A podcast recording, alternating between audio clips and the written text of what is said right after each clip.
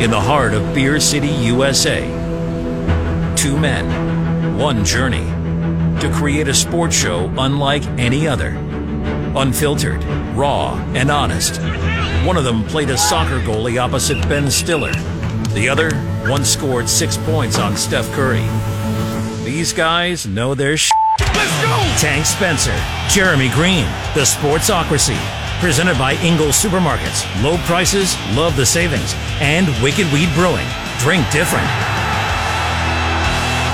It's ESPN Asheville, 92.9 FM, 880 AM and 1400. The Sports Tank with Jeremy Green is no longer in existence. We are the Sportsocracy. Is that the first time you've That's the that? first time I've done that all the way through since the rebranding on Monday. We are now the Sportsocracy.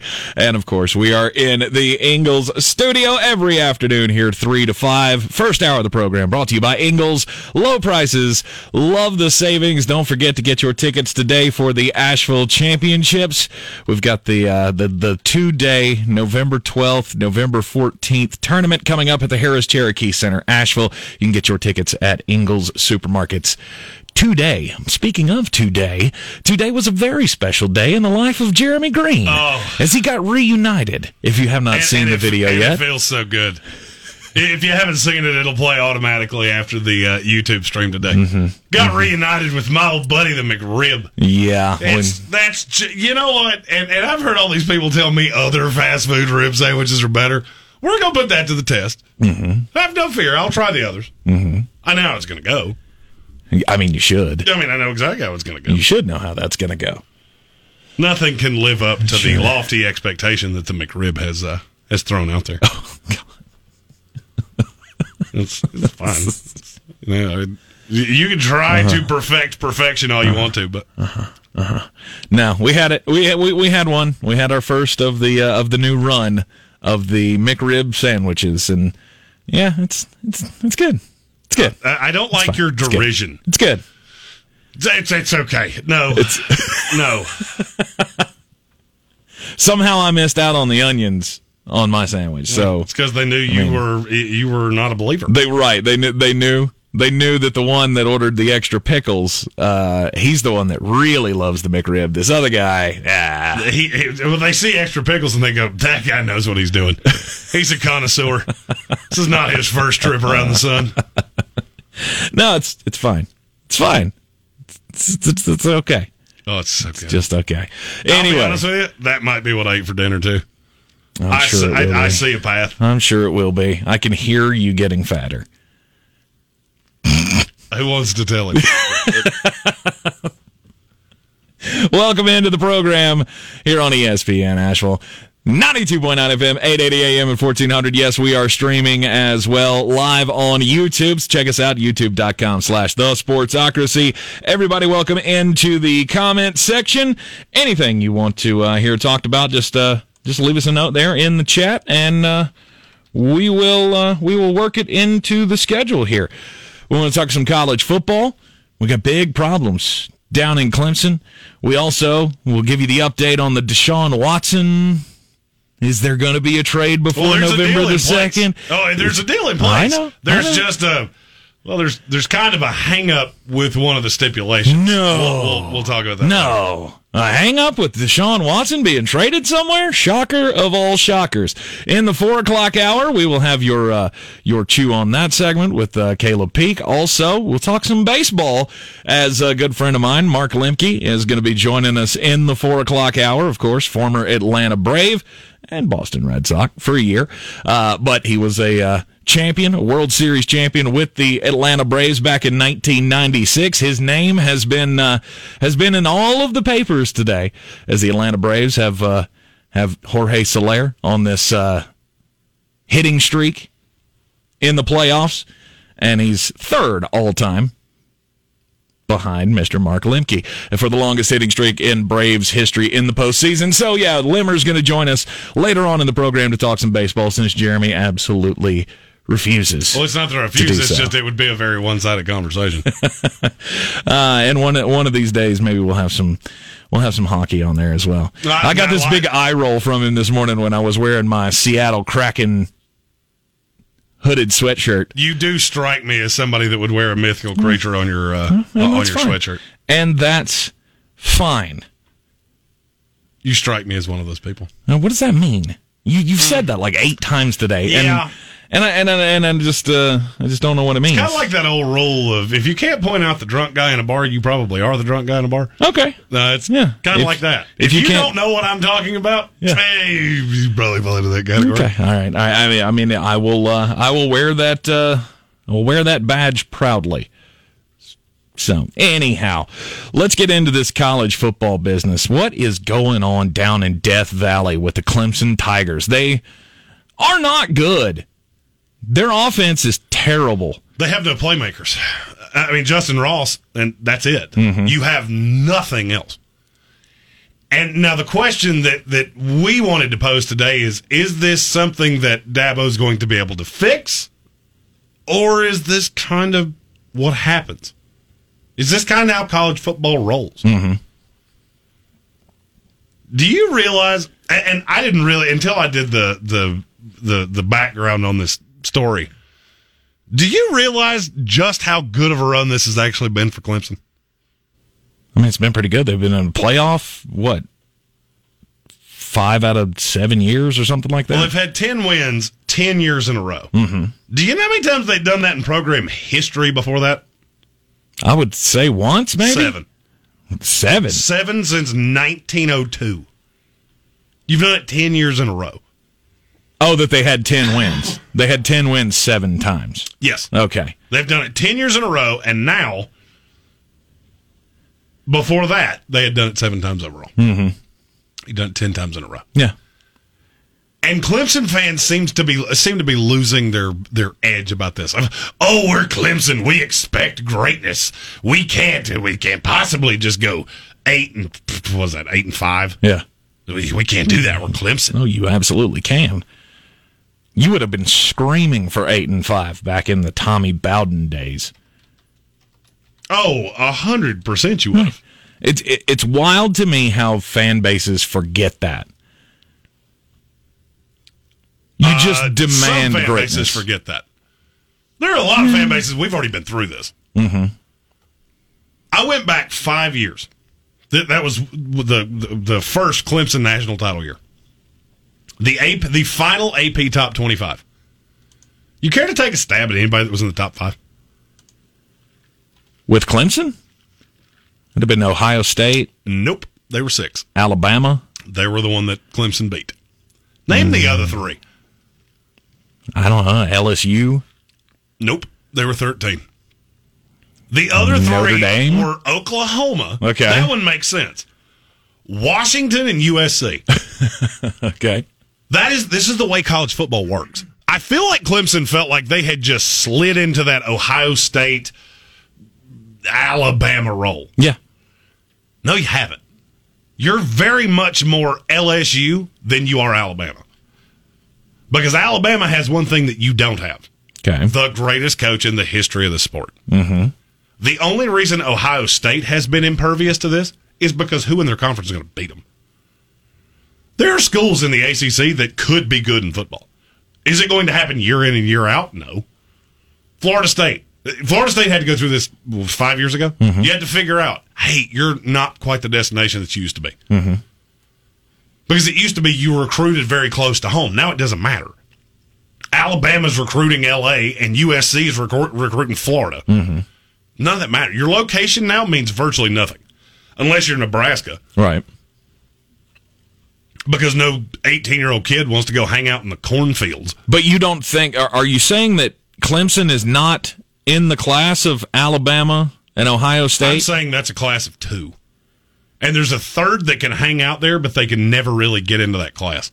Okay. Alabama and Ohio State have two great big advantages that nobody else has, mm-hmm. and you're not going to. Mm-hmm. And secret time, I hate to break this to Alabama. When Nick Saban leaves, you're going to fall right into the right in line with everybody else Because there are so many programs in the SEC that compete at a high level. Mm-hmm. You can't hit every year. There's a reason we don't talk about recruiting on this show. Because it's boring. It's not because it's boring. It's actually it's it's quite interesting. The problem is that your hit rate's going to be better. Than, you're going to be right at meteorological hit rate About 35% of the time, you're right. Mm-hmm. And that's the problem that Clemson's had this year. Yeah. DJ Uiagalelei. He was a Heisman Trophy candidate, right? Right. Do you realize how many preseason Heisman Trophy candidates are now completely irrelevant? Two of them have been benched. Yeah. That's of the top 6 Mm-hmm. Another one almost got benched. And now he's arguably one or two in line. It's Bryce Young and CJ Stroud. Mm-hmm. This year's field is so bad that a kid that didn't start a game until last week is considered a top five candidate. That's dumb to me, but Caleb Williams Yeah. at Oklahoma. and, and sadly enough, I can't tell you you're wrong. No, you're you're wrong. I mean, two games in, and you're ready to put him in the Heisman race. I would I'd say there's no say less. wrong. If you told me how many kids actually got invited to the ceremony, and that depends on how the voting goes. And uh, this year, I would I would say this is a five, probably five kids make it to the Heisman ceremony. Then Okay. they're going to do two, which I find highly unlikely. Right. But it's just the parity in the sport.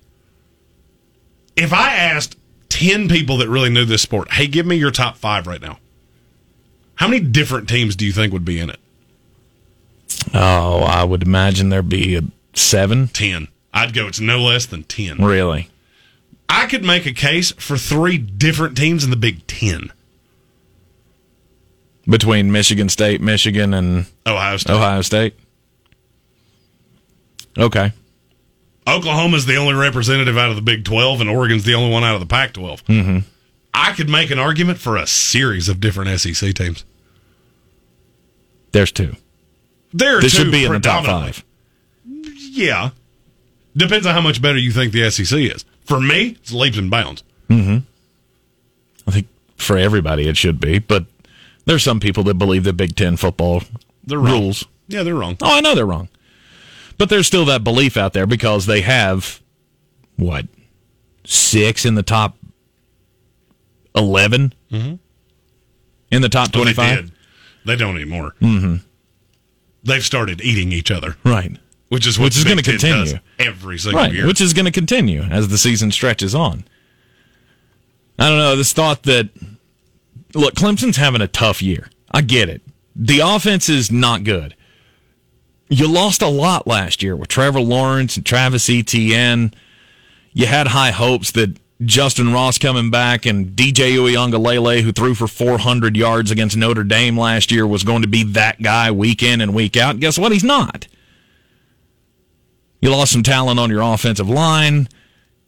How many guys on the defensive side of the ball? Though the defensive side of the ball is not really the big problem for Clemson. No, but this week it could be a it could be a problem.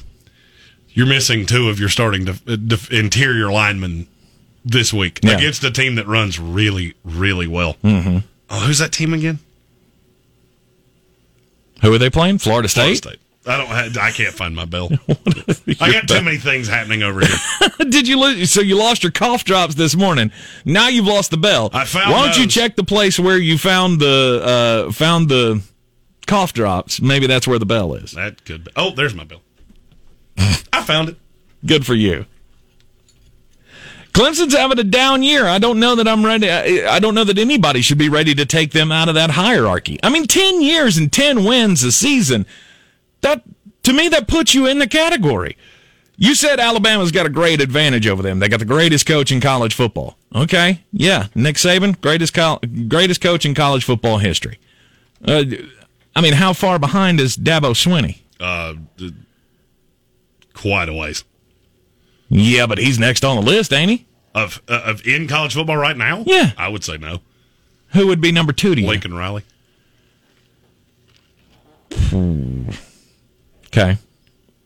I mean, he's he's up there, but I I would put Dabo at two. Well, here's the thing. Uh, Dabo Swinney is much closer to Lincoln Riley than he is to Nick Saban. Yes, no question. And Kirby Smart's in that discussion as well. For posterity's sake. Mm-hmm. I already gave you five years ago. Here's what it looked like 10 years ago. This is your final AP top 10. Auburn was the national champion. They're a disaster. By the way, you could see them coachless very soon. Right. They were a disaster shortly after Cam, Cam Newton left. That's kind of the point. Mm-hmm. Number two in that poll, TCU. They're the sixth best team in the Big 12 right now, at best. Mm-hmm.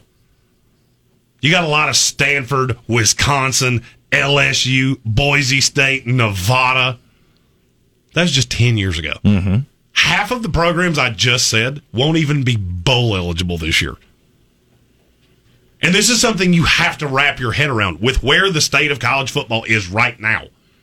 This thought that you're going to go 12 years in a row with 10 straight wins, it's dumb. Mm-hmm.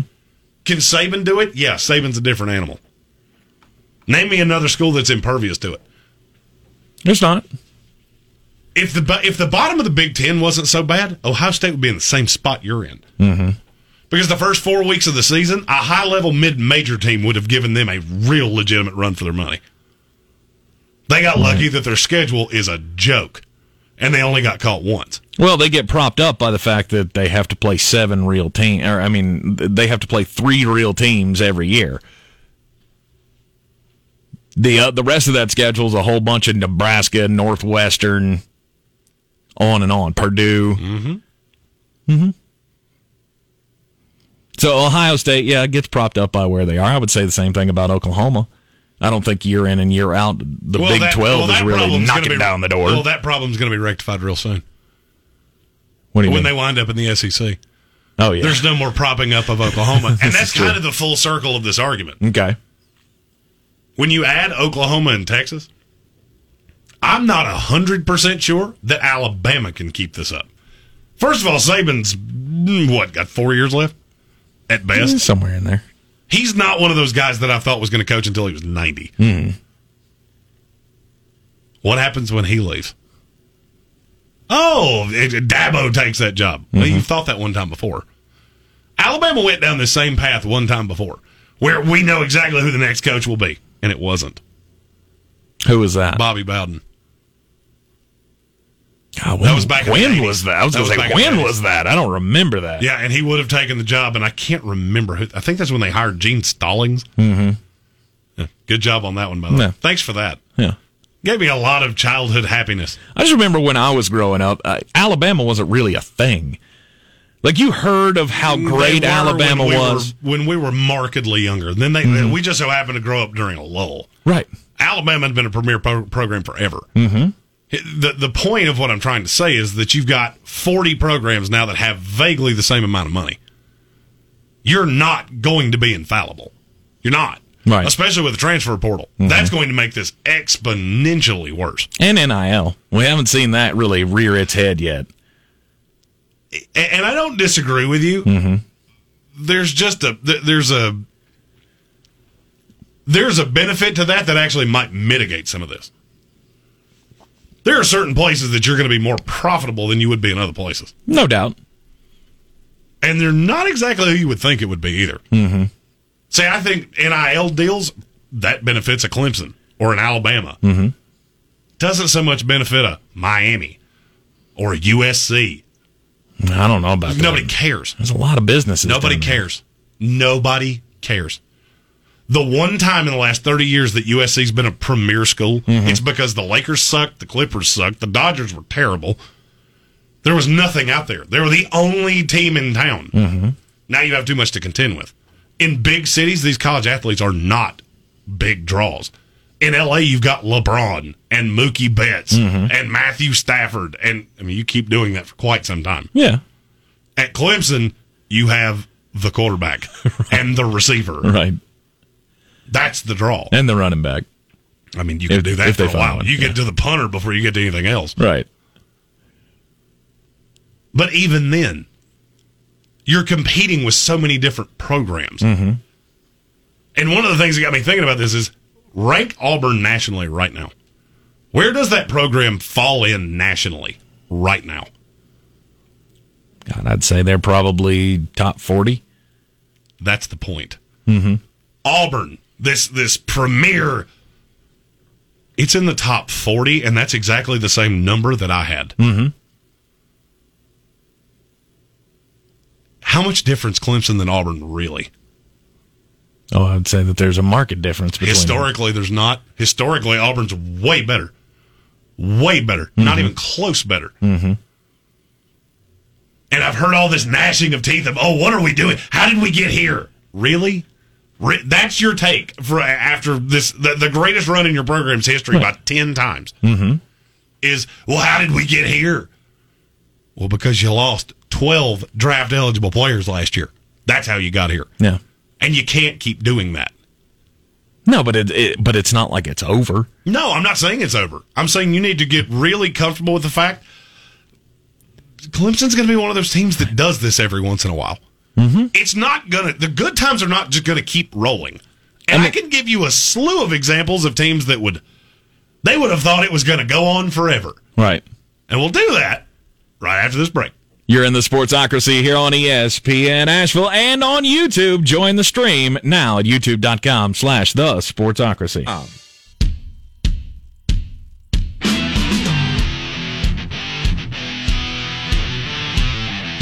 The Sportsocracy. Why are you smiling? Because I love football. I'm Tank Spencer, Jeremy Greens alongside. We are in the Sportsocracy. Welcome in to the program. We're talking college football, and we are streaming on YouTube, youtube.com slash the Sportsocracy. You can join the conversation right now. And uh, Patrick Holt said that he believes that Dave Clawson should be the coach of the year this year. To have and I wouldn't disagree with him. to have Wake Forest as a top 15 team in the country is an achievement. And you're right, Patrick. It is an achievement. However, I would just I would just urge you to look at the teams that Wake Forest has played. Hey, they just played the greatest, they- played the best game all year against Army. At least it was the most fun to watch. right? 70 points scored in that one. Now, you know, There were 126 points scored in that one. They scored no, I'm saying I'm saying by them. Yeah, they scored 70 points. And I, I, mean, it's it is an achievement. It is an achievement to have Wake Forest in the top 15. But they're 7 and 0 and they really haven't beaten anybody that makes you go, "Oh yeah, they're a great team." Hmm.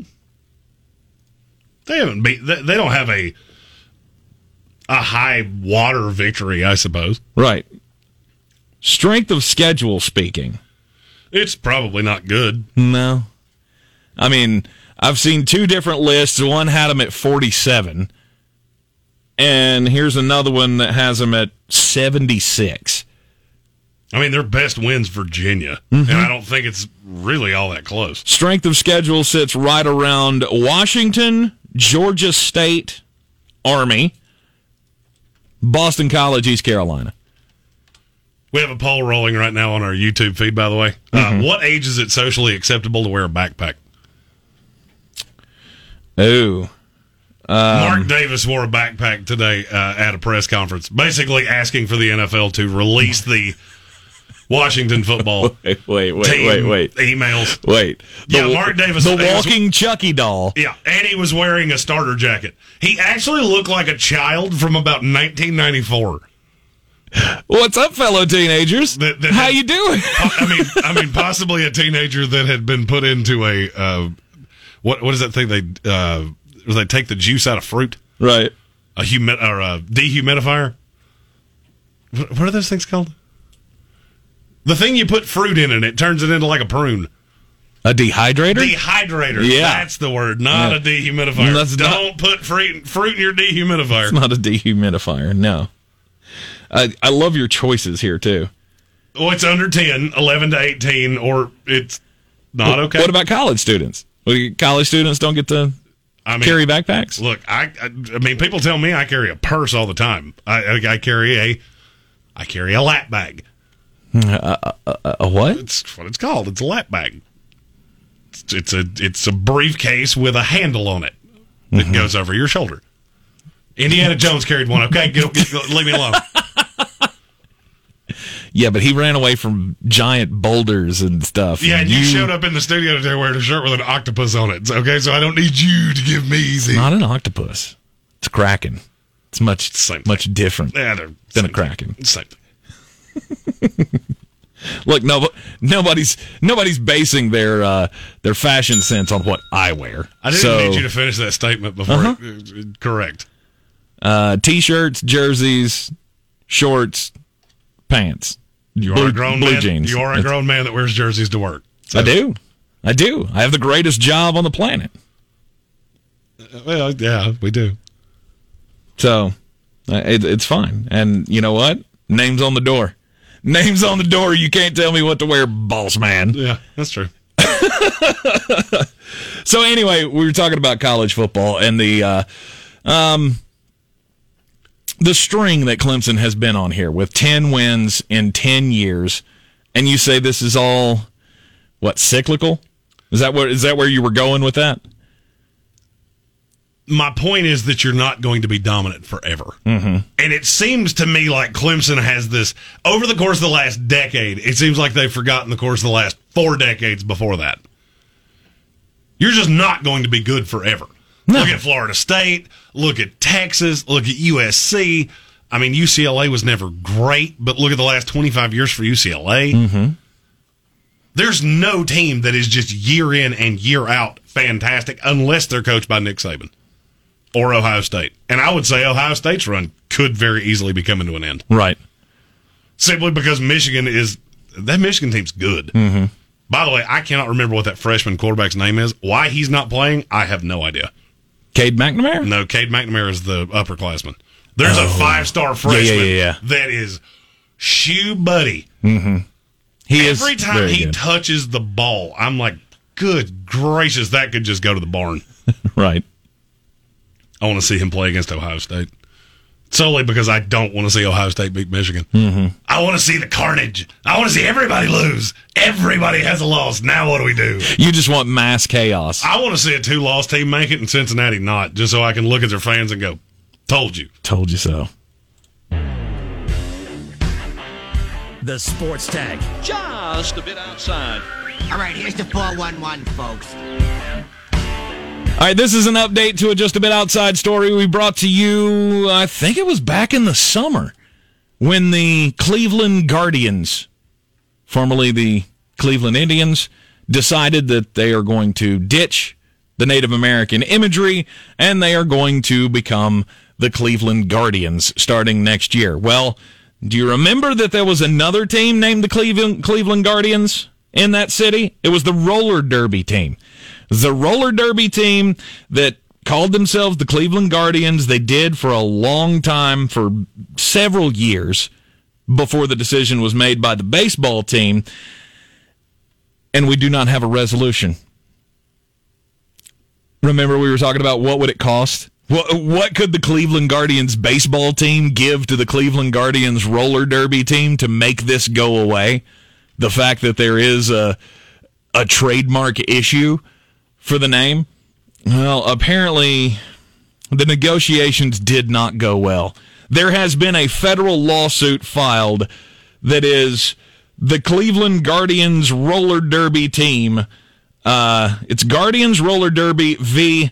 Cleveland Guardians Baseball Company LLC, and I, I, I it doesn't say what they want out of the lawsuit other than hundred billion dollars. right, right. But what the story does say is that back in April, so April 8th, there was a trademark application made by the baseball team for the Cleveland Guardians name.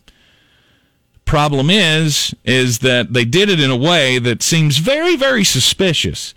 Now, you would think that you would file this with like the trademark office in Washington D.C. or and I don't know if it works like the Federal Reserve, like they have trademark offices all over the country that you can just you know use your local one. Maybe there's an Ohio trademark office. No, they filed it in uh, the East African island nation of Mauritius. That's where they filed their trademark claim for the Cleveland Guardians, knowing, I guess, that it would be easily found that there's a there's there's some kind of a, uh, a friction here that this name is already taken if they filed it in the United States. So they filed it outside of the country in Mauritius, which I had to look up how to say it because I didn't even know that existed. And then they got in contact with the Cleveland Guardians roller derby team in June and said, "Hey, we want this name." Here's what we're willing to offer you.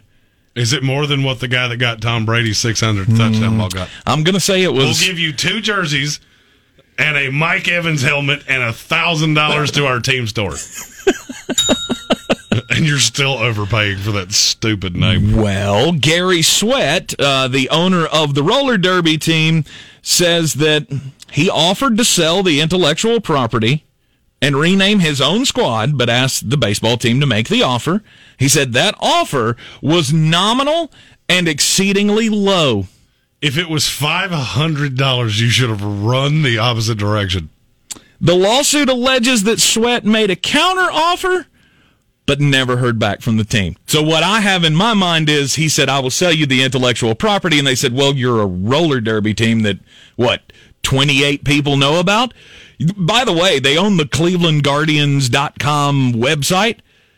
There had not been a post on it in three years until the day after the announcement had been made that the Cleveland baseball team was changing their name to the Guardians, and then they made a big post that said, "Hey, we already own this. This is three years."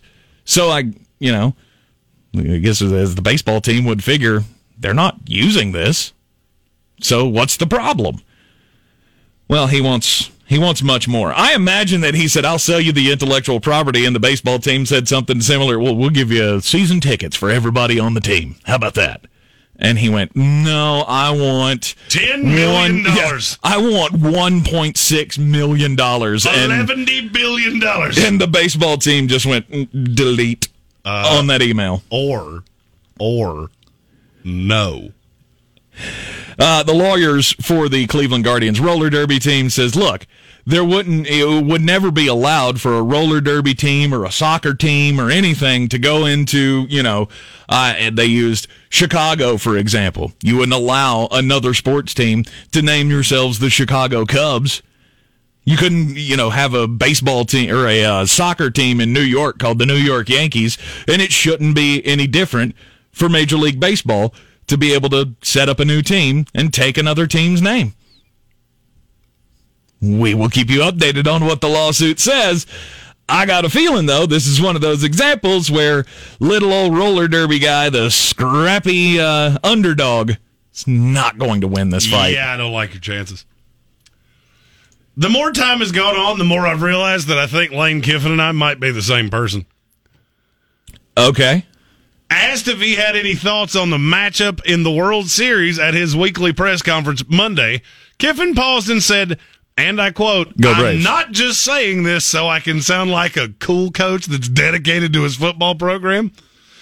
I don't know who's playing in the World Series.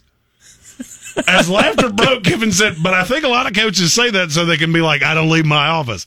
The report, the, the interaction here was hilarious because there's no way Lane Kiffin didn't understand this. But the reporter told him that the it's the Braves and the Astros. The Dodgers had a chance.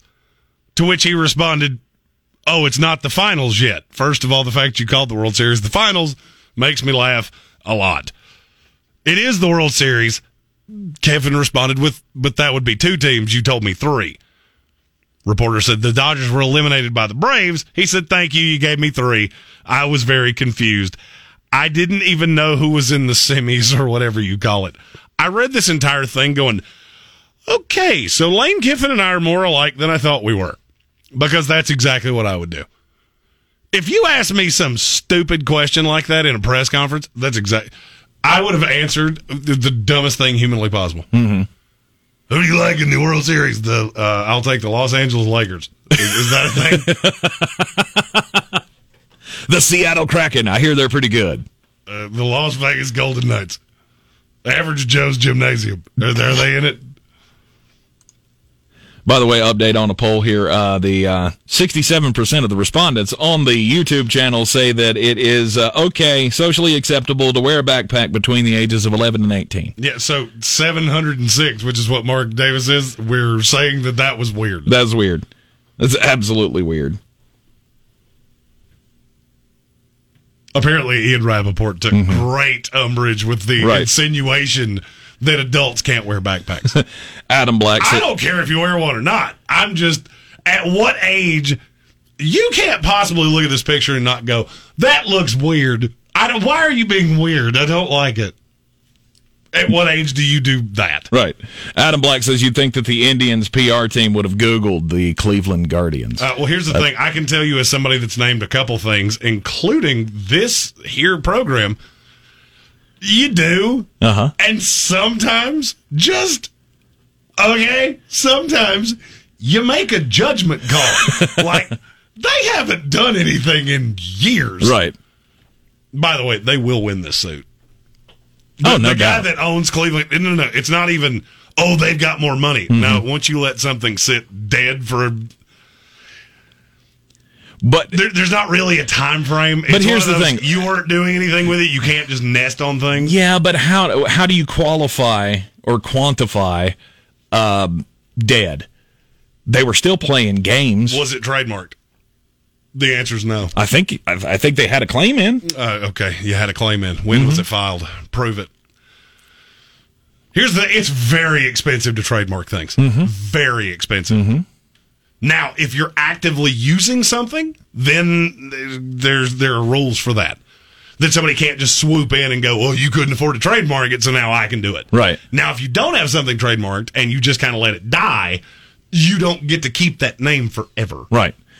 I mean, they were playing games under this name for years. It was just their website hadn't been updated. Well, so does that really does that really matter? I mean, how, how many hits could they have? Their website was probably built by Angel Fire anyway. Used with an AOL.com email address. Right. Administrator Cleveland Guardians at netzero.com. he still used the CD to put the software on his computer. Those were the days, weren't it? I think that's when you stopped learning new computer things. Me? Yeah. Oh.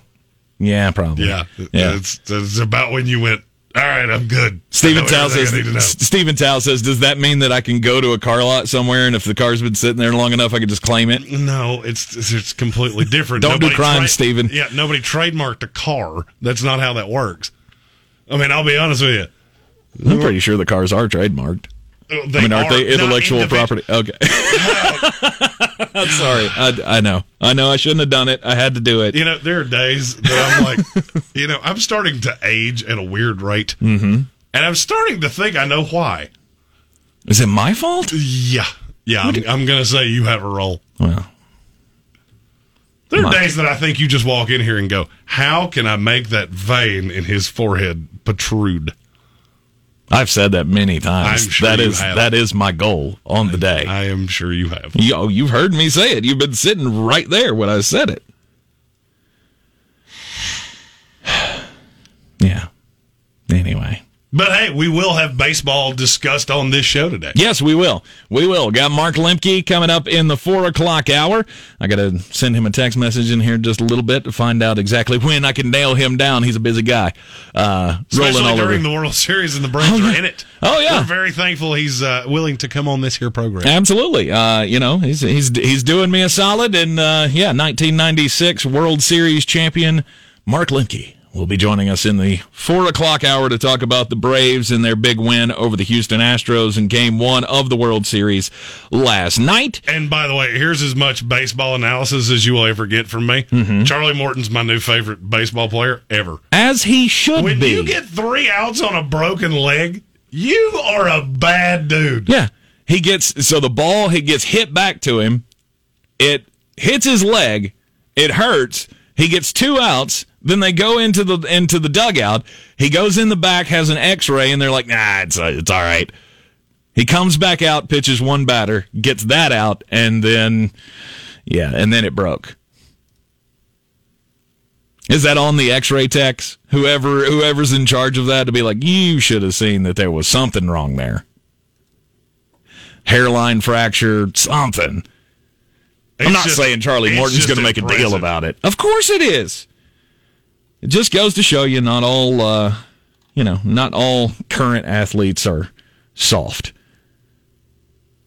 Although Charlie Morton is 50 years old, so maybe he does come from a little bit of a different era than many of the current baseball players. But absolutely, I mean, last night was fantastic. They got all the hits that they needed to win six to two. Game two's tonight. You'll hear it right here on ESPN Asheville at 7 o'clock.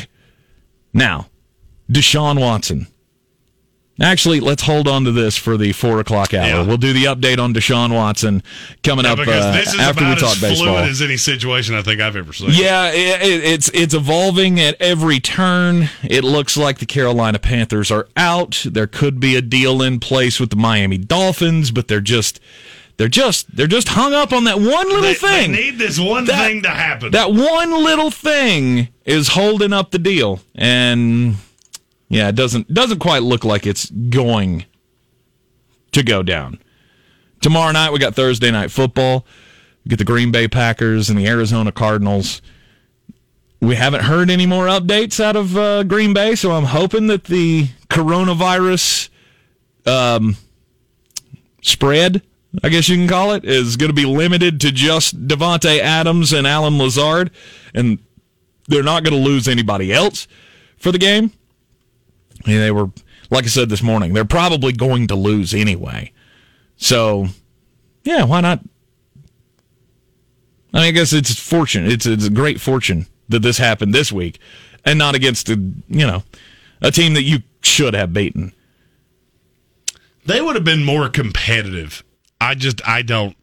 I'm afraid tomorrow night's going to go rather sideways. And I think that's fine. I honestly believe that's fine. Like I said, you're going to lose anyway.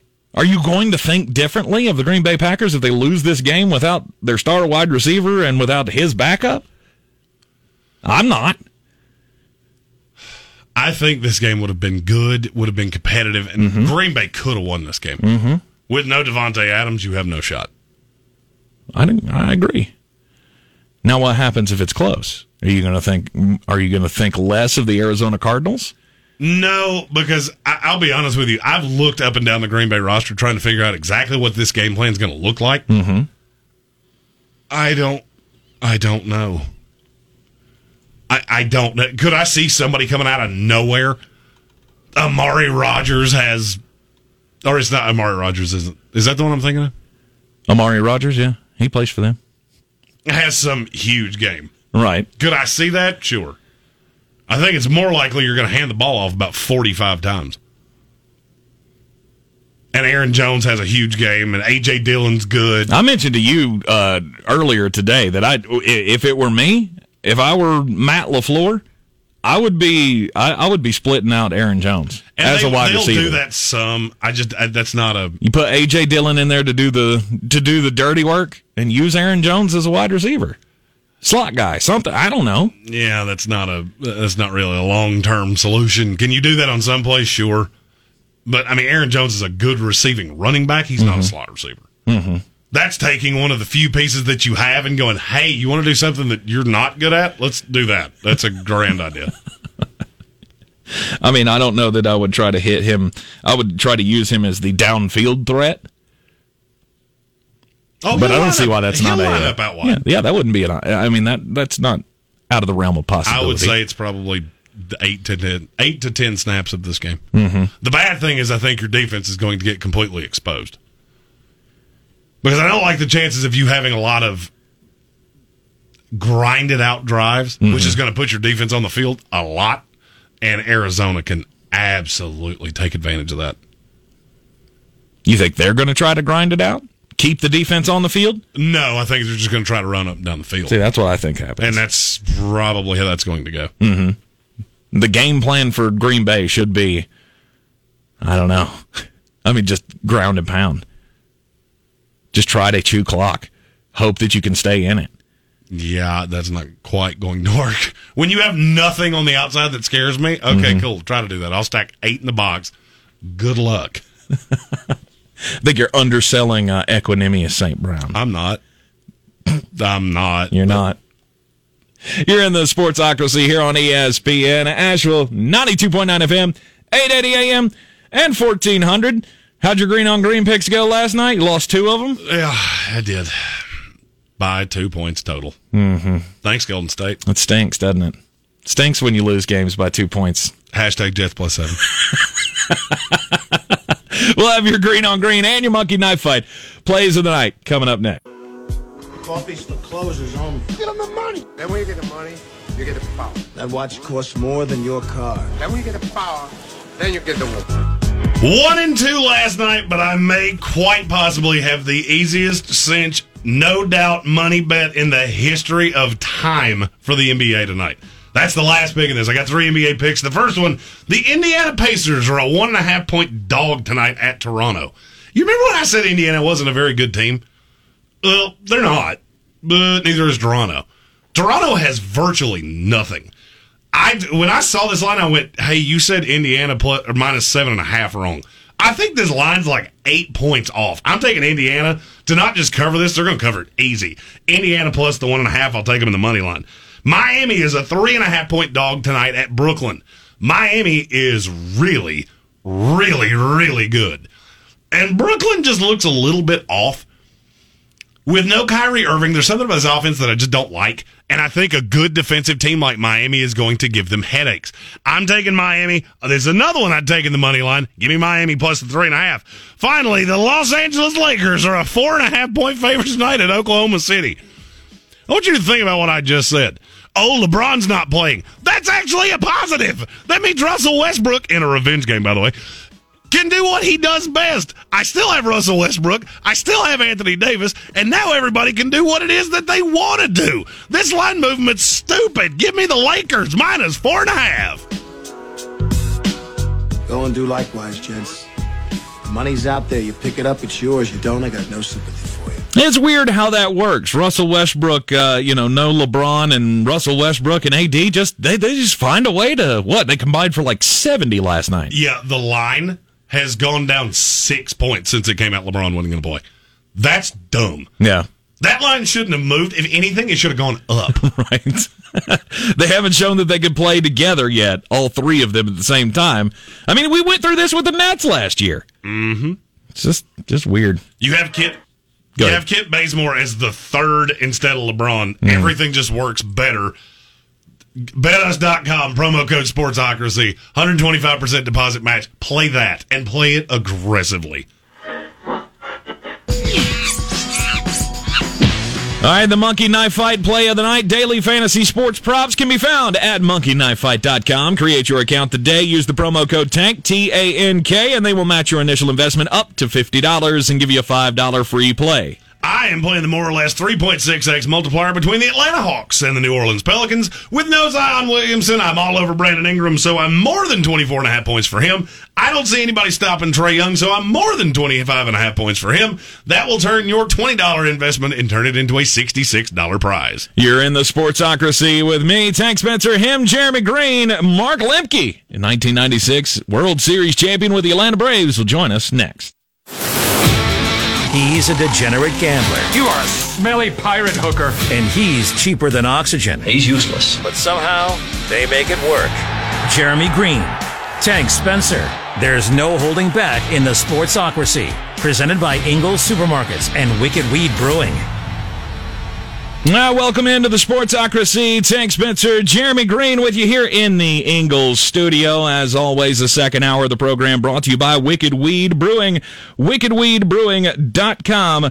Drink different, the Atlanta Braves in the World Series against the Houston Astros. Thankfully, I did not put the jinx on them.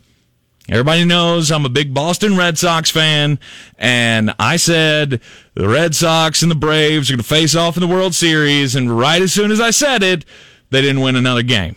Not one single game after I said it. Now, thankfully, the Braves were not uh, were not KOD'd by me, but uh, joining us here on the Sportsocracy, Mark Lemke, 1996 World Series champion of the Atlanta Braves. Mark, how's it going, man?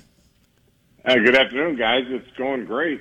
As you could imagine, obviously the buzz in Atlanta is, is crazy. Back to the World Series after what a 22 year hiatus. Yeah, yeah, it's it, it definitely has been a long time. And uh, Mark and I worked together for the Atlanta Braves radio network back in uh, 2005. It was a fun little run.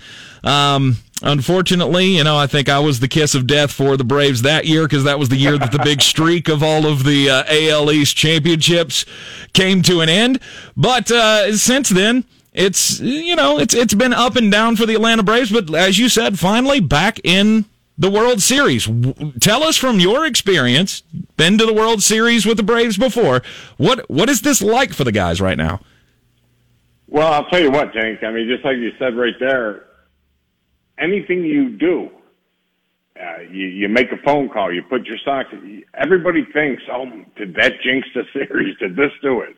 Did I jinx the series?" So right now, it's an exciting time, and the guys are just, you know, they're probably being overwhelmed. It's so much more attention than just a regular season game. But there's great storylines. You mentioned that one with Boston. That would have been a great storyline.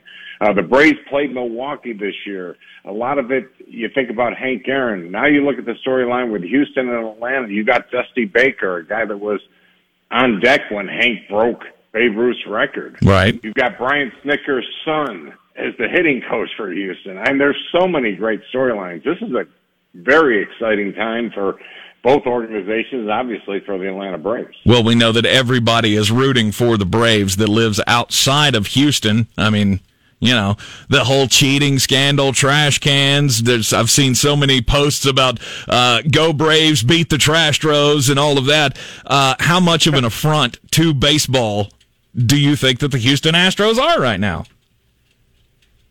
You know i don't personally i don't think it like that myself but it could be i mean they went out in the field in Fenway Park, and I believe the fans were chanting "cheaters." I think, which is I think interesting. yeah, interesting because the manager of the Red Sox was with that Houston team, so I, I don't really know. Um, I do remember back in my playing days when we played in Houston, and those were the those were the days when TBS was all over the place. Houston used to have an enormous amount of Atlanta Braves fans. I mean, they would come out to the ballpark. You'd almost think it was a home game for us. So I, maybe times have changed. It's been a while, but, uh, you know, it's obviously a different place, a different stadium.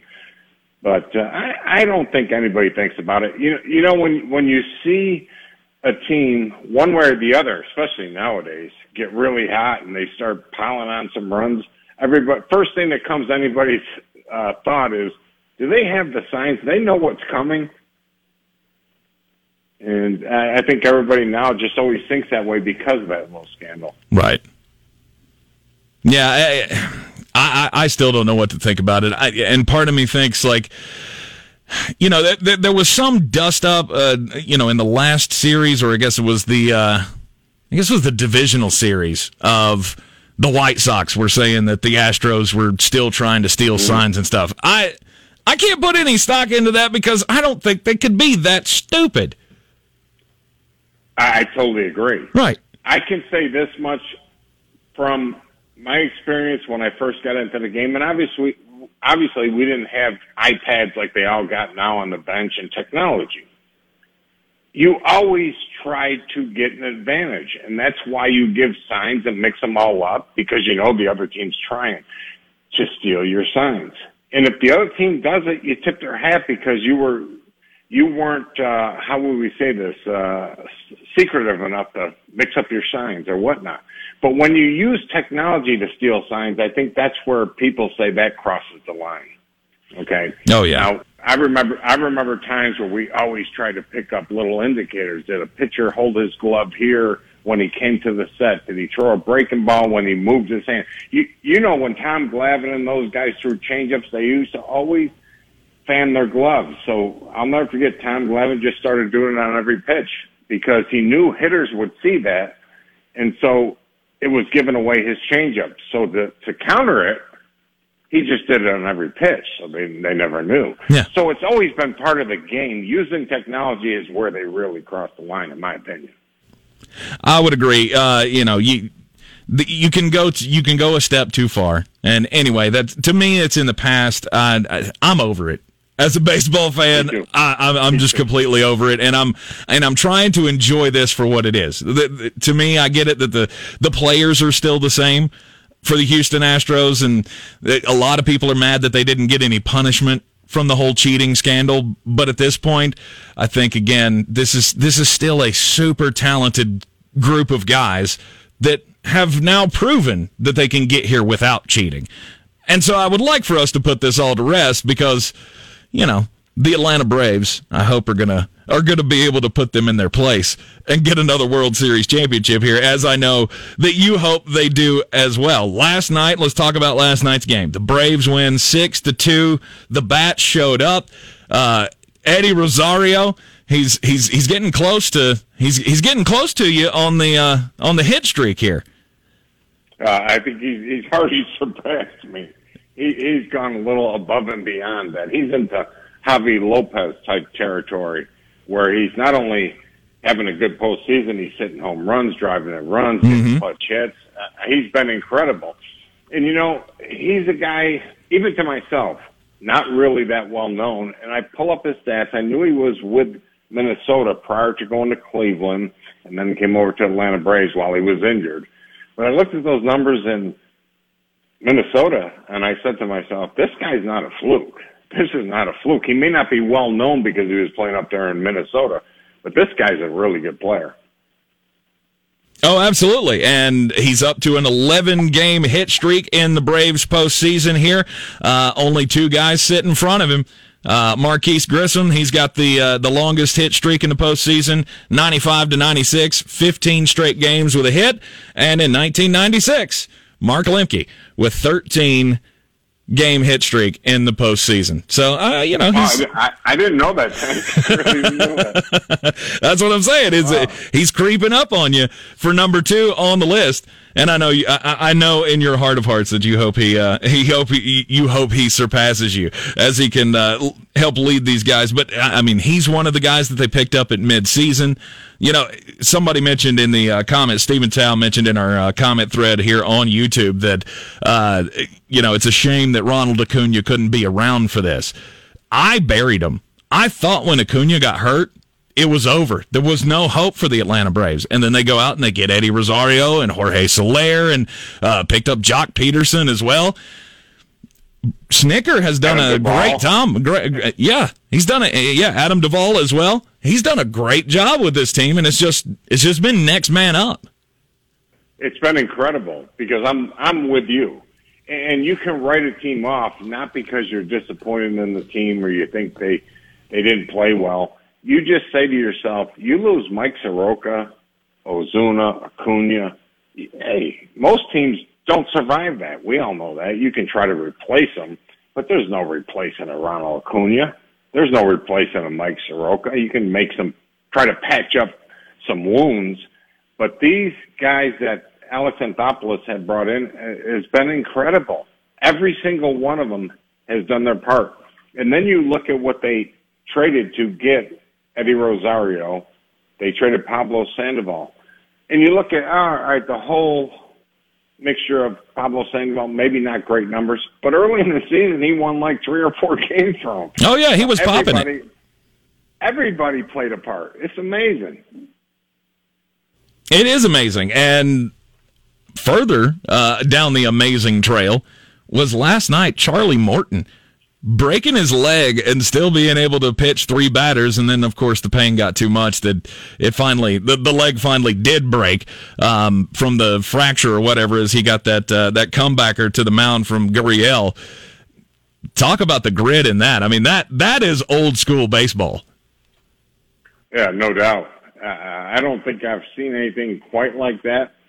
Reminds you a little bit of the bloody sock of Curt Schilling but uh, Charlie Morton is, is been outstanding. He might have been around. Was he around during that 2005 season?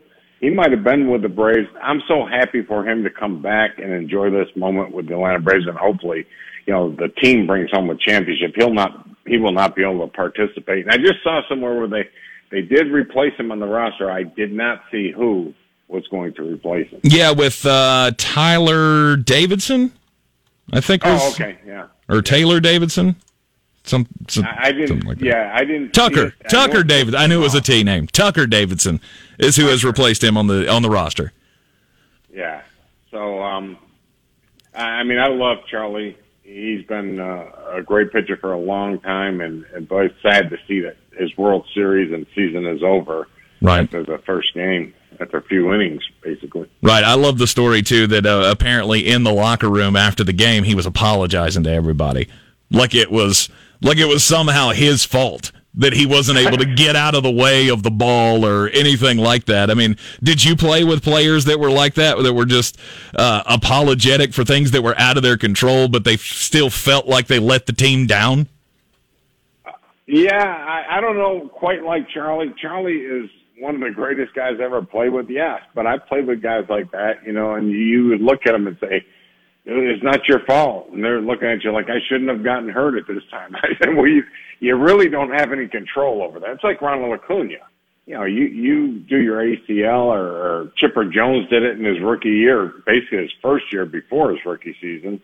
You know, he's innocently running down the first baseline, doesn't even get hit, and that knee pops and he's out for the year. And, you know, sure it hurts the team, but it's not nothing nothing that was his fault. Right. Uh, tonight they got game two going. Uh, AJ Minter, or excuse me, AJ Minter got the win uh, last night. Tonight you got um, you got Fried on the mound. He's been he's been pretty solid. Are you expecting? Yeah. Are you are you expecting him to just uh, just I mean I guess keep bringing the fire? Yeah, he had such a good streak. I want to say maybe the first of August through the rest of the season where he was just lights out. Then he had a couple of hiccups there, which you, you can expect.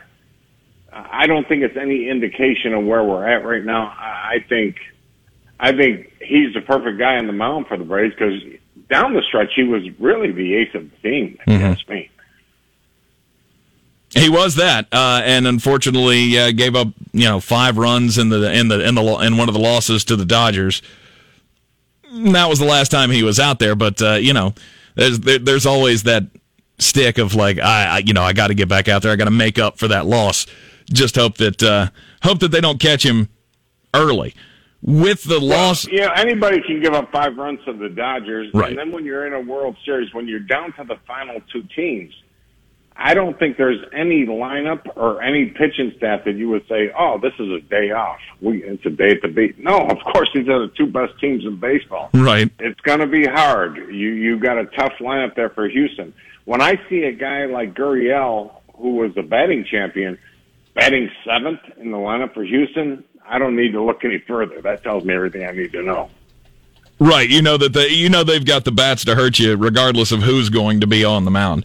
Uh, and let's talk about that for a little, uh, for a second here before we let you go. Of obviously with the with the injury to Charlie Morton, now what does this do to Snitker's strategy of later in the later in the series? Are we going to have to start putting together bullpen games here? Are we going to see him? You think he'll move, uh, you know, Tyler Matzek to start a game? Well, I think it's a different uh, era, obviously, than when I played. I mean, the starting pitching was, you know, the premium. You know, if you lost a starting pitcher, you you might write yourself off. You might be able to do it with two, three guys, and we saw that with Arizona, how they rolled through the postseason with Randy Johnson.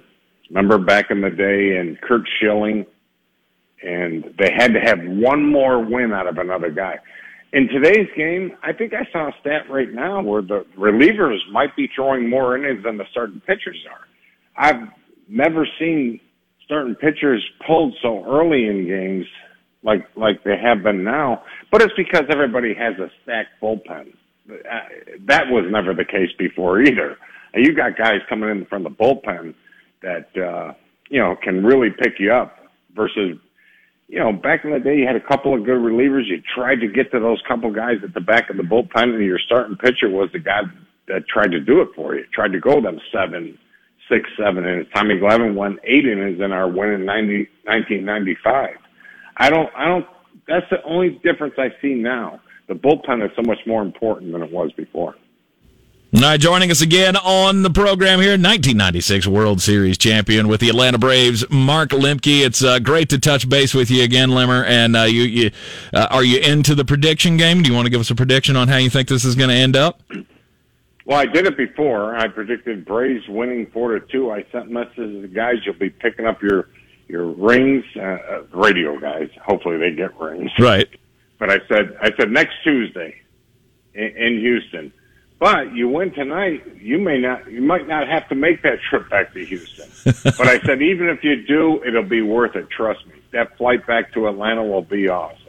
Oh, absolutely. And uh, I can only imagine the scene there at Truist Park uh, for the World Series game. It's, uh, you know, I, I, I go every year for the Red Sox series this down there, and it's it's always rocking. But I can only imagine what it's going to be like on World Series night.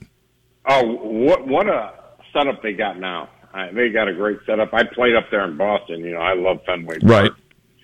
The the energy that flows through Fenway Park without the atmosphere that they have over here at Truist Park is incredible. You walk into Fenway Park and it's nothing but pure energy and baseball. That's all it is right there at Fenway Park. But Right. uh, boy, the the Atlanta Braves got a great setup.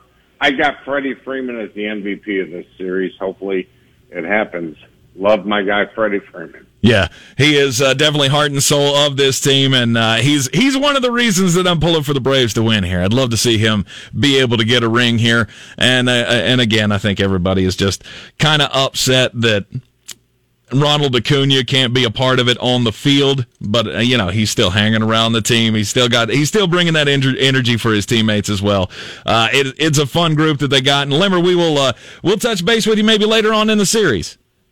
All right, sounds good. And say hello to all the Braves fans up in Asheville, North Carolina. Absolutely. All right. Uh, Mark Lemke, 1996 World Series champion. Thank you again, brother, for taking the time out with us. You are in the Sportsocracy here on ESPN Asheville 92.9 FM, 880 AM, 1400, everywhere on the iHeartRadio app, and of course, streamed live on YouTube, youtube.com slash the Sportsocracy. What's going on with Deshaun Watson? We'll give you the latest up next.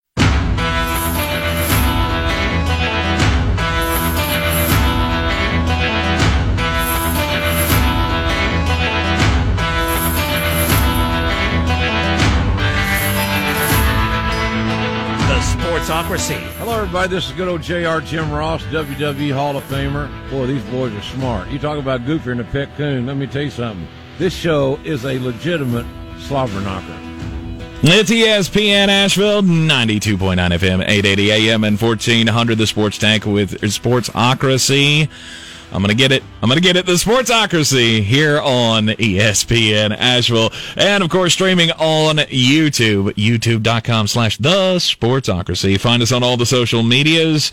Uh, we are readily available for you. And uh, join the comment section here. Adam Black talking about uh, Tyler Matzek. He's, he says he saw Tyler Matzek play his first professional baseball game here in Asheville. Yeah, when he was with the Asheville Tourists. He was a draft pick of the Colorado Rockies and bounced around. It didn't didn't do a whole lot. I mean, he was lighting it up at single A and then finally has found his way and now making a a real impact for the Atlanta Braves in the World Series. It's wild how a guy's uh, a guy's career traje- trajectory can go, but you know, it's one of the joys I think of of being in a market like this, like being in Asheville. You get to see a lot of firsts.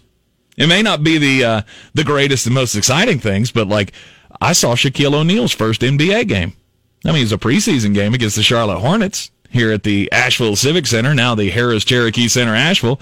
We got to see that. I think LeBron played his first professional game here in a in a exhibition as well.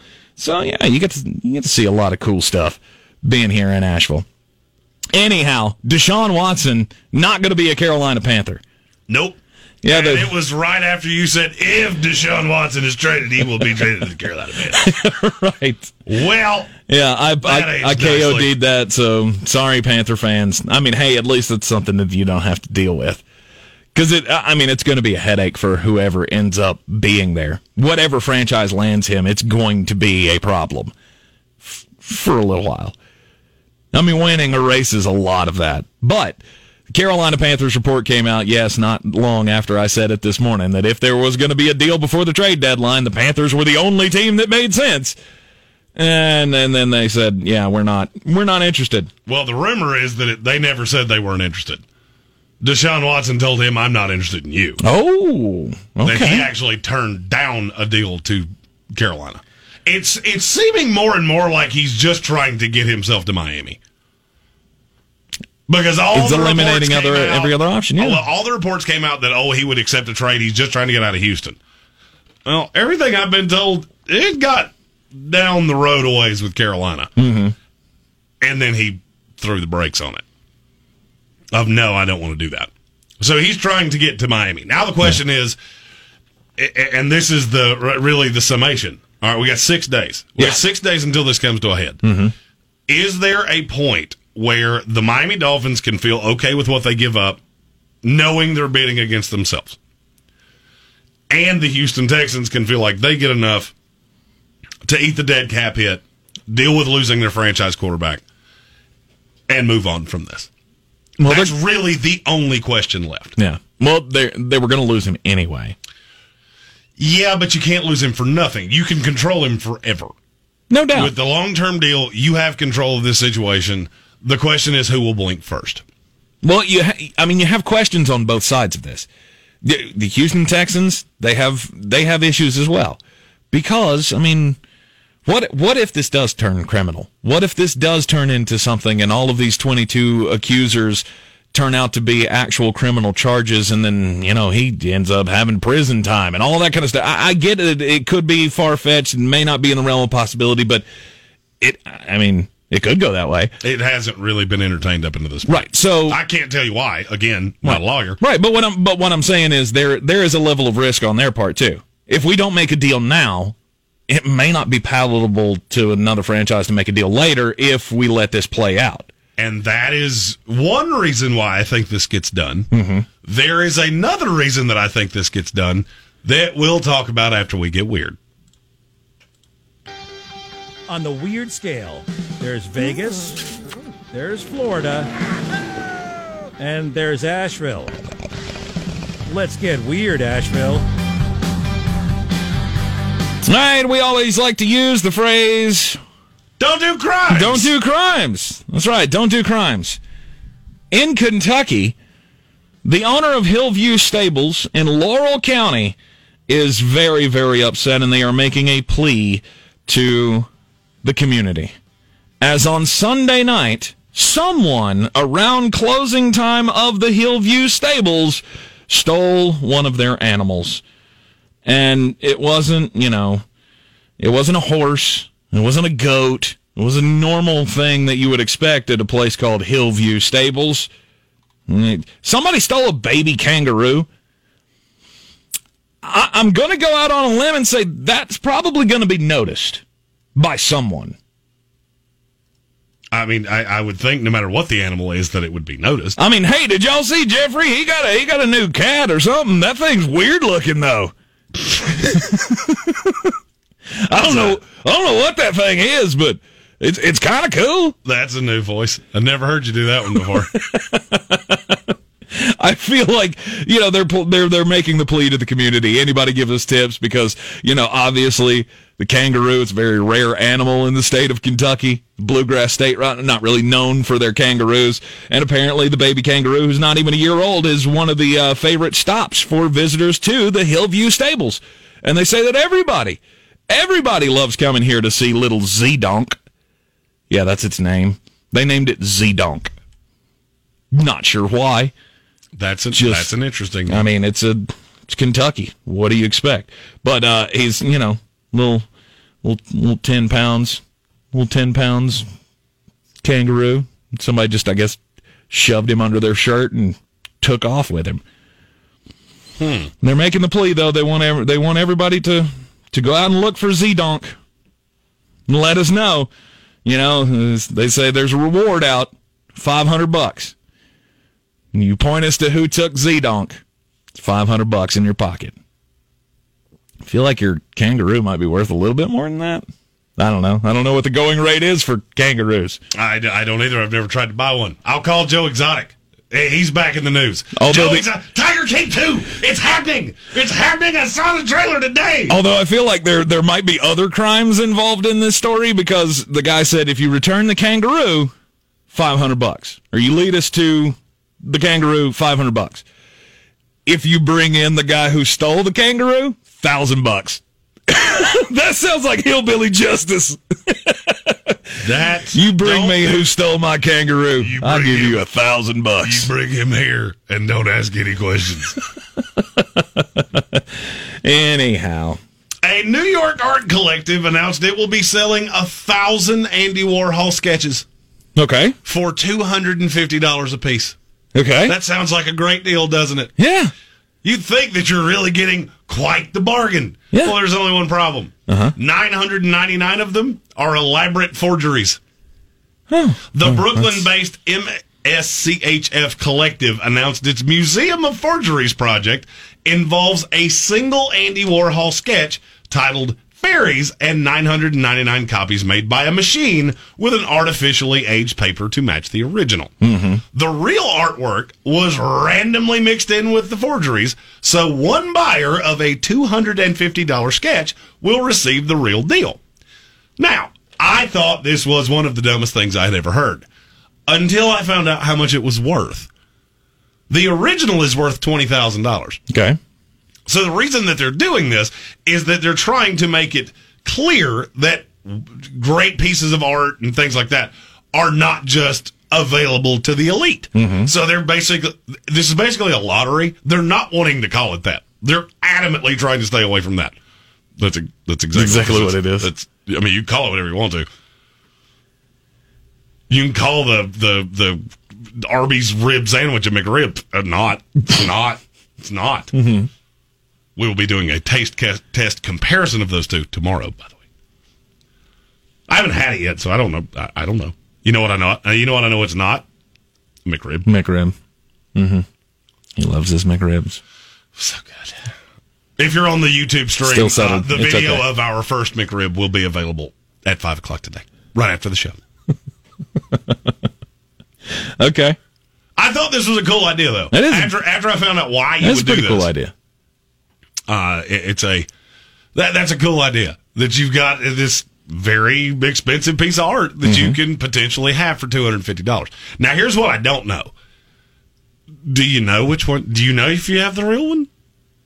Like, do they tell you, "Hey, you got the real one," or do you have to have it appraised? I mean, eventually they will. I'm sure w- once all of the once all of the two hundred and fifty dollar raffles or lotteries and tickets or whatever, once they're all done, I'm sure they will tell the real owner. See, to me, it would be better if they just never told you. Well, they will only tell the the real owner. Well, but see, then then you know. If you didn't get told, then you know. Don't tell anybody. Don't tell anybody. Have them appraised and then destroy it. Ah, now you will never know. Okay. See, to me, that would be. Are you? I mean, do you appreciate art? Are you? Are you? What do you mean appreciate it? Uh, okay, uh, let me put it this way: you buy art and put it in your house if you had the money. I I did. I did it earlier today. You went and picked it up. It was a McRib. It was a. It was a But that's not box. art. Stop that. You know what I a mean. white receipt tape on top of it that said extra pickles and extra onions. Right. You know what I mean. No, I mean I'm not an art. I'm not. Uh, No. I, now, funny enough, my first business partner was an art dealer. This is a, a, a hand to God true story. Interesting. I did a run to, he was from Florida, but he had lived here. Mhm. I took a storage unit worth of art down to Florida for him. Somehow in transit, the tail off a horse that looked very much like Chandler and Joey's horse from Friends. You remember the, the, the, the dog, they Yeah. called it a dog. Yeah, it was a dog. horse. It was a dog. It was a horse. That was a horse. That was a don't care what it giant greyhound, and you know it. Yeah, it was a it was a horse. This thing looked exactly like it. Well, apparently it got dinged, and he just said, "You can have it." Oh, I said, "How much is that worth?" He went about forty grand. I went, oh, "Oh, well, looks even like even with the chip in it, uh, I, I don't know. and you I don't know. and, and you sold it. I'm not at liberty to discuss. He sold it. I- he did I- exactly. he you did exactly what I would have done and sold that thing. I'm not at liberty to discuss. Stephen Tao in the comments on the YouTube stream says uh, the so the, so the sketch it, so is the original sketch worth more than twenty five grand? Then just buy all the other ones, and then you'll have it. the original's worth twenty grand. They'll be No. selling all of the tickets together worth twenty five. Yeah, so you'd be yeah, you'd be five I mean, if you really wanted it, then yeah, you could just buy them all. And hey, I beat your stupid little game. yeah, I've got an Now, original Warhol. Now, and if you wanted to do crimes, of which okay, Don't do crimes. Yeah. you could buy all of them and then ask which one's the original, and you could sell all the rest of them for two hundred fifty dollars. and And then yeah, look, I- I'm not saying that, no, hold your own raffle at that point for three hundred. Yeah, I mean, I'm not saying that I learned some stuff when I was a kid, but I might learn some stuff when I was a kid. Right, right. It, I mean, it's it's just to me, it's funny the things that people collect. Like some people are into art; they collect art. You know, Steven says he's into old movie posters, which is cool, like original run movie posters. That's that uh, that's a cool thing to have. You know, some others are into, you know, baseball cards and stuff like well, that. Well, there are But- certain things that people collect that I just don't understand. I've never understood coin collections. Like why? Oh, this is a this is a 1984 a quarter. It's worth 29 cents. you playing the long game here, right? I don't know, man. Some of those some of those coins are worth a whole I lot of money. that and stamps. I've never understood Oh, stamps. stamps are stupid. I do not get, I don't understand I'm that. sorry, stamps are stupid. That's the that's that's that's one that I just can't get behind. Oh, it's art too. No, it's not. They were printed by the billions. Elvis stamp. Like my dad had Elvis stamps. He was collecting all those commemorative, you know. Well, here's what I'll tell you. If you had bought, uh, and I'm pretty sure this is crimes, we have several people that work for the post office that listen for us. They can, at Jay Green ESPN on Twitter. Oh, no. If you had bought Forever stamps like 10 years ago, you could be running quite a hustle right now. Because they are drastically more expensive than when I left the post office. Okay. The I had price to buy stamps the other day. again. I feel like you did this not too long ago, and you're like, I don't know. I bought a bunch of stamps just in case the next time I need stamps. And then, so what? You lost the stamps, and now you had to buy more. I bought 20 last time and I used one and, well, I moved. Yeah, I, you lost them. Yeah. Uh, Can you not just sell me one? so Jeremy's going twenty dollars average for one stamp. Can you not just sell me one? This is I what's need- keeping the U.S. Postal Service afloat right now is that people keep losing their stamp books and have to buy twenty dollars a piece. I need uh how much for a stamp? I will pay you a quarter more for that Right, one. right. To not get nineteen more. It says forever on it. Uh, how much is forever? Like, what's that worth to you? Thirty-five cents? Fifty cents? Well, based on my marriage record, to forever doesn't mean a whole lot to me. Uh, you know, okay. That's the winner. That's the winning comment of the just week. Sometimes, you know, Yep. I, I felt like I should do it before you did. I mean, I wished I'd have thought of it, Yeah. but I didn't. That's what happens when you get heckled enough times. You become pretty quick witted. Yeah, it's pretty good. It's pretty good. Self-deprecating humor is always It's, fun. it's actually what we're built on here. It's it's, it's, it's really what one of the walls in the studio is built Pretty on. Self-deprecating humor. All right, so apparently Stephen Ross has already signed off on a deal here. Oh, the, the trade competition's done. Yeah, they've already agreed to the compensation for Deshaun Watson. The Miami Dolphins know what they are going to give up or what they're willing to give up for Deshaun Watson. There's one little bugaboo. They want all of the g- uh, cases to be solved And, or and, resolved. and that's that's beautiful. I mean, I would like to, you know, be able to do a lot of things in my life that I probably shouldn't say on this radio show, but I can't. And guess what, Dolphins? You can't have it your way either. This ain't Burger King. I feel like there's a lot of people involved that need to do a lot of heavy lifting in the next six days to make this happen before the trade deadline. And it's going to, and I'll tell you why. You think so? Because uh, Tua Tagovailoa's quote today. What He it? was asked about the the Deshaun Watson thing. okay. The first words out of his mouth, Uh-huh. I don't feel wanted. That's a problem. Oh, that that is a problem. when you're starting. Now, granted, then he defended Chris Grier and said, I, I really feel like they want me to be the quarterback of this team. That's not what you said. What you said was, I do not feel wanted. And that makes me talking feel. about. I think he's talking about the fan base. Mm, I don't. To be honest with you, I don't care what he's talking about. Okay. Because that kind of negativity, th- there's just so many things happening with the Dolphins right now. The Dolphins are. this is kind of funny for me. Mm-hmm. So before the season, I compared the Chicago Bears to the Miami Dolphins. Yep. now I feel like the Miami Dolphins are headed right down the path of doing the exact same thing that the Chicago Bears are doing. You're going to embolden a GM and a front office that you don't have. I mean, they got one foot in the grave, one foot on a banana peel. Right. So you're going to entrust them to give up all these draft picks to bring in the franchise quarterback, and then you're going to fire them? That doesn't make a whole lot of sense. But you've backed yourself into this corner. Mm-hmm. This is the, the these Dolphin Texan negotiations. This should be a life lesson for many people. Loose lips sink ships.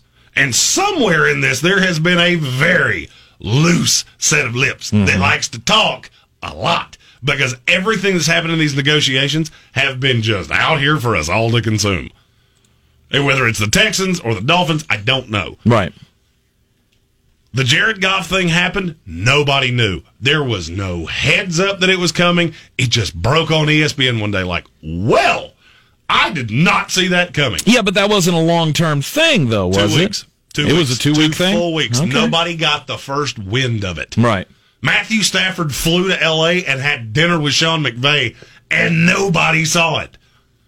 Every time there's been a text message sent between Houston and Miami, it's been posted on Twitter. right. that tells me one of you has a, a quite a leaky front office. Mm-hmm. But then that you know that puts Miami in a uh, in a real spot here. Well, they're in a spot. We're we're officially here. Mm-hmm. He has made it very clear. I don't want to go anywhere else. You, And you sat around and let your fan base get excited about this or not or whatever whatever it is. So now you're going to have to do something. Mm-hmm. Which is why I do think this deal gets done in the next six days. Yeah, I don't know if you can if you can reach that point. I mean, if, if they say they're out and they want all of this resolved, I don't know. I don't know. I don't know that that can happen. I mean, you following the other side of this with you know the, the, the lawyers for the, the accusers and stuff. They they've stood by and said there will be no settlement. That they don't want a settlement. I mean, maybe that's all just palaver and you know, money wins out in the end. Who knows? It's going to be real interesting to watch over the next uh, next couple of days. We got six days before the trade deadline. November the second is the day that everything's got to happen by. And if that if it doesn't happen by then, then Houston Texans are stuck. They got no way to move Deshaun Watson until all of this blows over.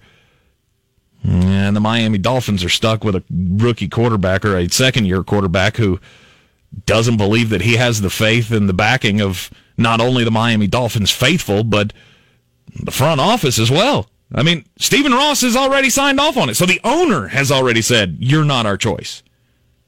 You're in the Sportsocracy here on ESPN Asheville. It's time for something to chew on with Caleb Pick. We go to the bottom of the ninth inning. Will Smith will try to close it out. Braves leading six to two. One one, Altuve goes. Ground ball out to Ozzie. Boots it, picks it up, throws to first base, and deep in the heart of Texas, the Braves have taken game one. They are three wins away from a World Series championship. I'm not celebrating yet. This is Chew on That, brought to you by Ingles Markets. Low prices, love the savings. I'm Caleb Peak, and I'm not celebrating because the job is far from finished. I know I've been talking a lot of baseball lately on this part of the show, three out of the last four weeks, actually, but you'll just have to forgive me. As we speak, the neutral, objective baseball analyst within me is clashing hard with the deep seated fanaticism I hold for my Atlanta Braves, who have finally returned to the World Series after 22 long years. They've been in the Fall Classic a total of four times over the course of my life so far, but this is the first time I've been old enough to remember it. But I've got to say, I've noticed a trend when it comes to the fandom surrounding Major League Baseball. Braves fans seem to be the only baseball lovers who don't have to explain why they're Braves fans. Growing up in Western North Carolina, one of my closest friends in school pulled for the New York Yankees, and he caught incessant grief over it, including from yours truly. Why, I would ask him, are you on the Yankees bandwagon? I came to find out that, surprise, surprise, he wasn't actually a fan of the Yankees. He was just a fan of the brand. When things were going well in the Bronx, the Yankees hat would be on. When the Yankees weren't doing so hot, that iconic New York logo baseball cap would vanish. Now, that's not to say all Yankees fans are bandwagoneers. I'm sure you've got your reasons for pulling for the pinstripes, but for Atlanta Braves Nation, it's a little different. Let me explain. It may be true that the Yankees, the Red Sox, the Dodgers, and even the Braves to a certain extent, they've all got a national following to some degree or another. You can find fans of these teams in any state in the Union and even overseas. But when I say Braves country, what comes to mind? You may own a Braves jersey and you may in fact be rooting for the Bravos to beat Houston over the next 10 days. But that doesn't necessarily make you part of Braves country. Don't get me wrong, we're all inclusive. We welcome any well-meaning newcomers to the party at Truist Field. But to be a true resident of Braves country, it's got to be something you're born with. See, Braves country covers a little more territory than just greater Atlanta. It stretches far beyond the northern Georgia corners of Dillon and Dalton, and it supersedes the southern pass-through of Valdosta. No, Braves country is the only true catch-all in a region that's normally bitterly divided over our college football preferences. Have you noticed the conversation around a couple of key guys in the Atlanta club, Austin Riley and Dansby Swanson? Both are born and bred members of Braves country, with Riley hailing from South Southaven, Mississippi, and Swanson, the number one pick by the Diamondbacks in 2015, living the majority of his young life in Kennesaw, Georgia. Which two jerseys, with the exception of Freddie Freeman, are you most likely to see in the stands when the World Series goes back to Hotlanta for Game 3? Yep, Riley and Swanson. It also doesn't hurt that Dansby's a 27 home run hitter as a shortstop, and Riley's bat work in the offseason with the one and only Chipper Jones has turned him into an absolute force. But just listen to Austin Riley giving any kind of interview. He oozes Southern culture. He drips Mississippi. That's the thing that's so endearing about Austin Riley, even more so than Dansby Swanson. He sounds like most Braves fans. He acts like most Braves fans. He keeps a low profile and shows a work ethic that speaks for itself. Just like most blue collar, red blooded Braves fans. And both of those guys, not to mention Brian Snitker with 44 years of service to the Atlanta organization, are well aware of how much another commissioner's trophy would mean to Braves country. I'll tell you how much a Braves World Series title would mean to me. It would be the closure I never got. Throughout my childhood, I would spend days upon days at a time with my grandmother while the rest of my family went about their lives. And during the summer months, the Atlanta Braves were always on whenever they were playing. My grandma didn't get excited for very much in her life, but when they were on TV, both of us would just sit there, locked into the action. Come on, boys, she would say over and over again. It got to the point that I was convinced Javy Lopez, Eddie Perez, Greg Maddux, Chipper, Andruw, and company could actually hear her through the television because they always seemed to respond when Granny asked them to. We lost my grandmother in 2011 when I was a junior in high school. We all knew it was coming, but one day she was sitting at home in her recliner watching another regular season of baseball draw to a close. The next, she was receiving hospice, and not long at all after that, she was gone. She was able to watch the Braves win 11 divisional titles in a row, five pennants, and the whole thing back in 95. But I never got to celebrate a World Series win with her. I know there's nothing I could have possibly done about that, but it's something that's always bothered me a little bit, especially since I was never able to give her a proper goodbye. That's my Atlanta Braves story, and there are at least a million others just like it. But if you ever wonder why Braves fans take their team so seriously every single year, just remember that for us, it goes deeper than just geography. And after last night, we're beginning to smell blood. I'm Caleb P.